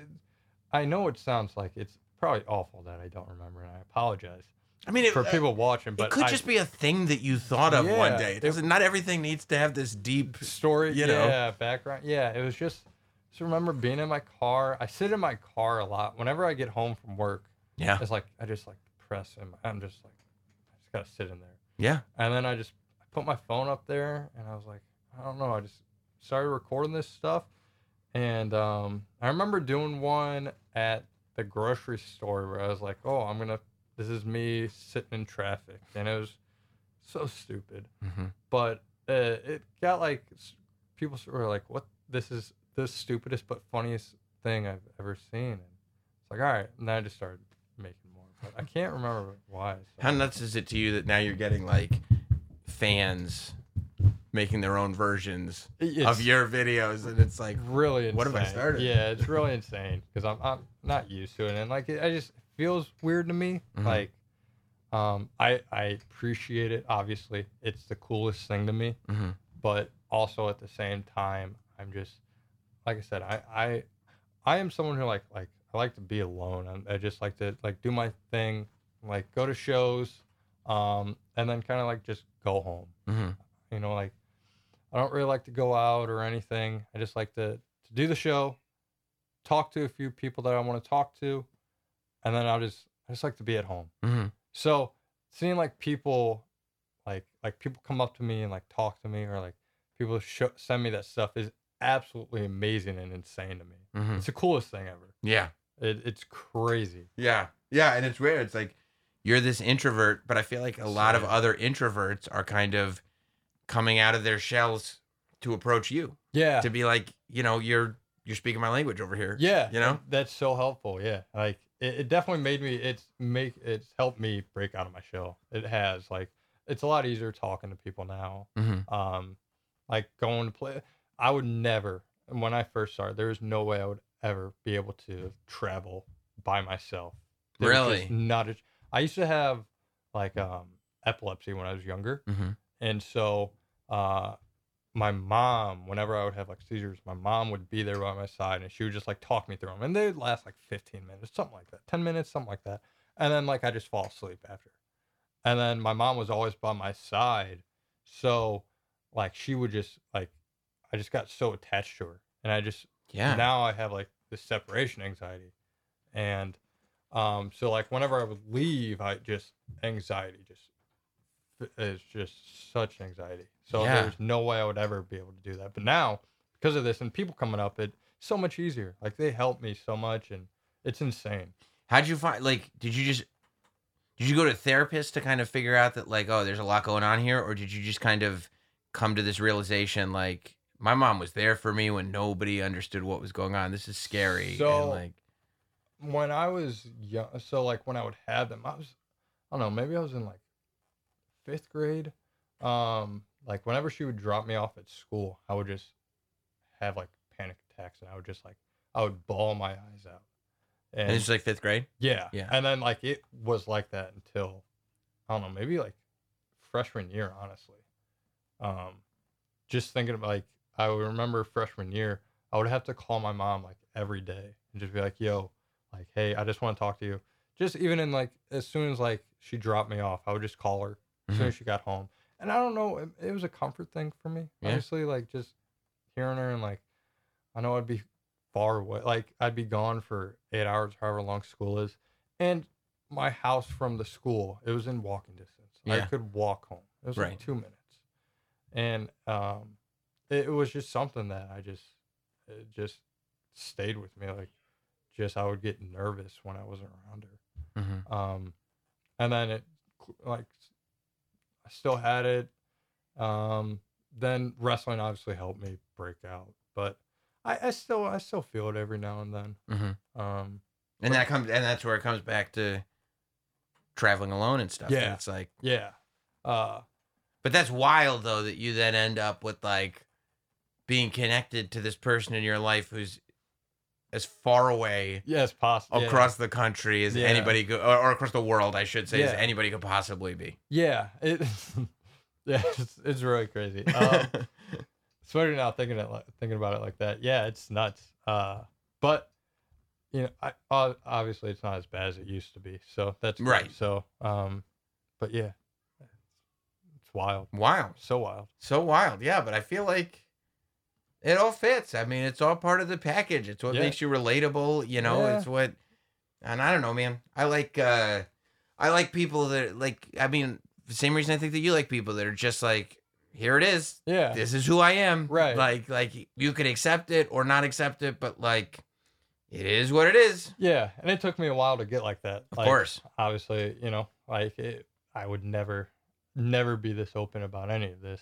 um, Of course. Or, but yeah, you know, helping, realizing who I am, and, and realizing everyone has stuff. Everyone has stuff going on in their lives, and everyone goes through shit, and and it's a lot easier to talk about it than bottle that, like, keep that stuff in. Yes. So much easier. Yeah. Whether you, you have someone or not, it's it's so much easier. Um, What's what's worse? Not having anybody or realizing that the only people you have are dumbasses. Um, probably realizing you don't have anybody. But at least with I can talk to the dumbasses. They probably just don't understand what I'm saying, but I can get it off my chest. right, at least you could have the cathartic experience. I mean, they can't offer you any advice that's worthwhile right because they're so. they're stupid. They're dumbasses. dumbass. Yeah. But I'd rather have I'd rather be surrounded by dumbasses than have no one. that's So, good. yeah. That's good. So surround good. yourself with dumbasses. It if, helps. if you need to. yes, if you need to. If you helps. need to. Um, where for people who don't know uh what you do, what direction would you point them in? Would you point them into the Janela match? Like for the people that are listening or watching that uh want to go now that they've seen this interview and go like, I like this guy. I want to see uh I want to see him in the ring. Where would you send him? Yeah, probably the the Janela match. Mhm. I think um I was pretty like confident in myself and like um I think that's when midway through I, I realized all right, you know, I can I can like be I can do this with anyone. Mhm. Um so I the Janela match, I I have a match with Davey Richards that I think people would enjoy just Mhm. because Davey's insane, like he's incredible. Um but if I had to pick one, the Janela match from Fight Forever. And is there anything, any place you want to send him? You want to plug uh, Twitter, or I don't know if you have a website, or I guess you don't have a merch. I don't know if you have a no, merch I don't store. merch. No, I wish you had merch. Uh, if you have, whenever you do get merch, just tell me, and I'll plug it as if I as if appreciate you plugged that. it in, or you could come back and plug I it. appreciate obviously. that. Um, Twitter at EasyCon, um, and then Instagram. So. I'm in, it's my favorite thing, by the way. that your Twitter name is YeezyCon. Like I've sat there and I've been like, like I haven't looked at what the tweet says, and I'm like, am I following like a Yeezy convention account? And I go, oh, oh that's Connors. it's a great name. I Easy got. Yeah. Um, and then at, at Instagram, I've been trying to build my Instagram. Okay. I used to suck at Instagram. I still do. are Um, you getting better? eh, No. You, you can follow me. It, mainly Twitter at EasyCon, but if you want to follow me on Instagram, uh, at Everett Connors ninety nine. Everett Connors 99. Yeah. You're not on TikTok? I'm not on TikTok. You need to get on TikTok. I know people tell me that all the time. I think like I, you like you could be like a breakout TikTok wrestler. here's I tried. I got on TikTok once and I made like a like an e boy TikTok, like a Mhm. dance. and then like I re I like did it and I was like, all right, this is good. This is really good to post. And then I rewatched it, immediately deleted the app. I was like, I'm never. deleted the whole app. Yeah, never. I haven't been on TikTok again. I will. That will never see the light of day. Uh-huh. Yeah, I was like, all right, this isn't. The TikToks aren't for me. Yeah, I mean, look, it's just it would just be a good place for you to put your audition The- videos. yeah, and stuff that's like what that. everyone Like, says. and every now and then, dude, if you had a TikTok account and it was like putting up your audition videos, complaining about your dumbass grandma, like all that stuff, because that stuff is so funny. If you put it up on TikTok and then every now and then just threw up a dance video, Yeah, people would be true. like, "What?" yeah, You know what I mean? yeah. See, and it's hard for me to like say no. So now I'm thinking maybe I need to get on TikTok again. I think you should. I think you Um, should. And at first, just do just do the stuff that you already know is funny. Just do the stuff Sure, that you okay. already enjoy. Yeah, Don't put any pressure on it. yeah, yeah. You know. Yeah, that would help if I don't put pressure on myself. Yeah. I, I, you're really making me think about this. Yeah. Well, it's good. You should think about it. I know. It's just I know I'm gonna make a video and I'm gonna be like, why did I put that up? Because I embarrass easily. Yeah. I get so embarrassed. you can't go back and watch your own stuff. Oh, it's so bad. It's bad, right? So bad. I can't do it. I, can't do yeah. any of it. Yeah, I can't. Yeah, I've had people that I work for. They're like, "Hey, all right, go back, watch it, so you can see what you did, what you want to do better." I'm like, "Hire somebody else. That's what I want. I want yeah, you to hire someone else. I suck. What are you doing?" Yeah, it's all- yeah, it's a weird feeling. yeah. You just I just nitpick and I'm like, why why am I like why is my voice like that? Yeah. Why do I look like, like, that? like just as I get over the imposter syndrome, I'll watch it and I'll be like, "There it is back. There- it yeah. came right back." Yeah. I understand that. Yeah, I, I wouldn't be able to watch myself. no, you can't. You can't. But I'll watch you, Thank you. and people can watch you at EasyCon on Twitter and follow at Everett Connors ninety nine on Instagram. I appreciate you coming out, man. Oh, thank and you. uh, anytime you want to do it again, let me know. I appreciate you, You're the man. Thanks for listening. Follow at Not Sam on Twitter, Instagram, Facebook, and YouTube. Rate, review, and subscribe. This has been Not Sam Wrestling. Not Sam